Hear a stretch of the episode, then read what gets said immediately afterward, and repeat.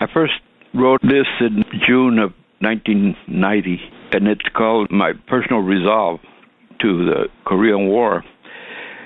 I had been uh, losing my hearing since the mid 40s.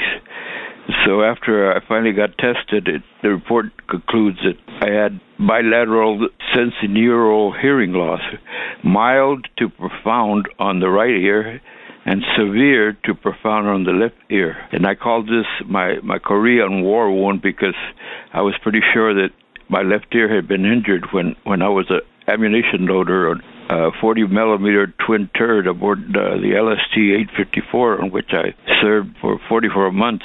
Our ship had been in Korea in 1951 and 53, and we were involved in five battles, three offenses, and two defenses. For the Navy, however, it wasn't believe it so dangerous. The thought, though, that I had had a severe hearing loss caused by the 40 millimeter missiles kind of made me uh, uh, feel like a victim. They, uh, as I recall, we didn't get too much orientation, or was there any effort to to give us earplugs or anything?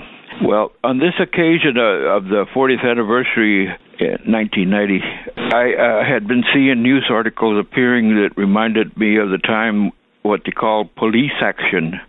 It also referred to it as a Korean conflict.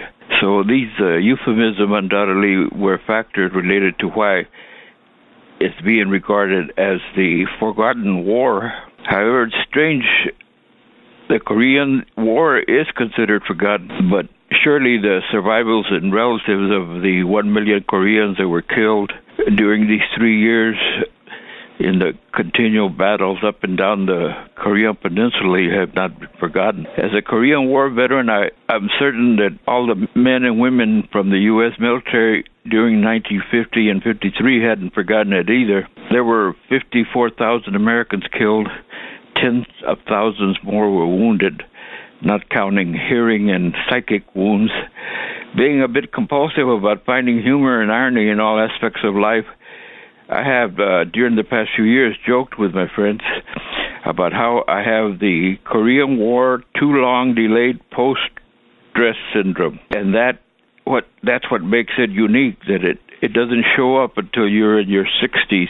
Now that I'm officially diagnosed as as being sort of the amakina can't hear a thing, I continue to read about how immensely tragic the Korean War was and how it has been forgotten. I'm beginning to think that what started out as a joke may turn out to be a self fulfilling prophecy. This thought forces me to more closely examine 40 years later the, the history of the Korean War and my involvement in it.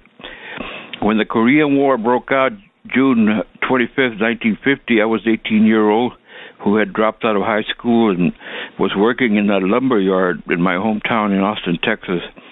My job included unloading 80 pound sacks of cement and lumber from boxcars, digging foundations for new homes, and scraping the paint from window panes of really of newly built homes. The working conditions were terrible, and as anyone who knows anything about the inclement Texas heat can imagine.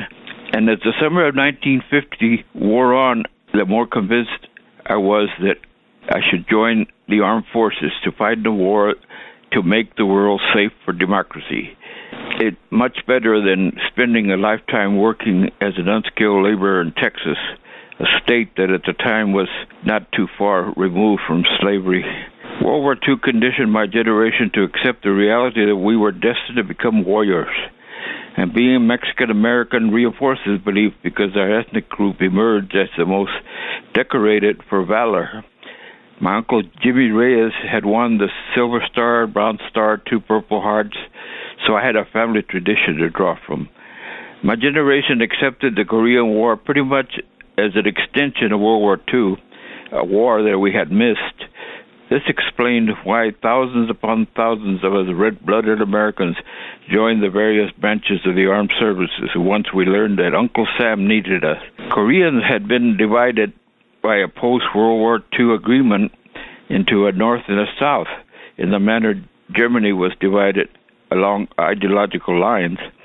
North Korea had been liberated from the Japanese by the Russians, South Korea by the United States troops, and they were stationed in South Korea under the command of General Douglas MacArthur, who, along with Emperor Hirohito, was supreme ruler of Japan. When the North Koreans invaded South Korea in the summer 1950, they were clearly the aggressors, and the United States was humiliated because our troops were almost completely driven off the Korean Peninsula. Their last stronghold was Pusan on the very southern tip of the country. I had 40 years to think about it, and I always come up with the same conclusion. It was a horrible decision on the part of North Koreans. The North Korean generals and their advisors had had a complete loss of perspective if they believed that the United States was going to allow them to unify Korea by force. General MacArthur was stationed in Japan with thousands of American troops under his command and with the resources of the world's most powerful nation at his disposal. The United States was only five years removed from a victory over Japan in World War II, and the North Korean aggression was a bit similar to the aggression on the part of the Japanese when they bombed Pearl Harbor. It was an outrageous underestimation of the power of the U.S. to retaliate. And because Harry Truman involved the U.S. using the United Nations as a vehicle, we had uh, the support of the international community.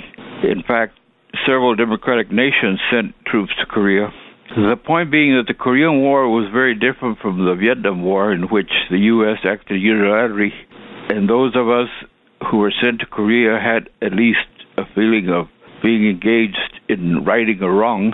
It wasn't necessarily a popular war, but it wasn't controversial either. In 1950, there was a consensus that communism, communism aggression, had to be stopped.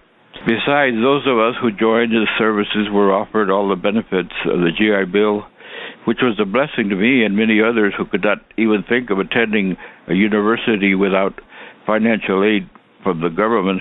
The GI Bill was was an inducement to join. And that's why I had joined August 8, 1950, and had been in Korea by early 1951.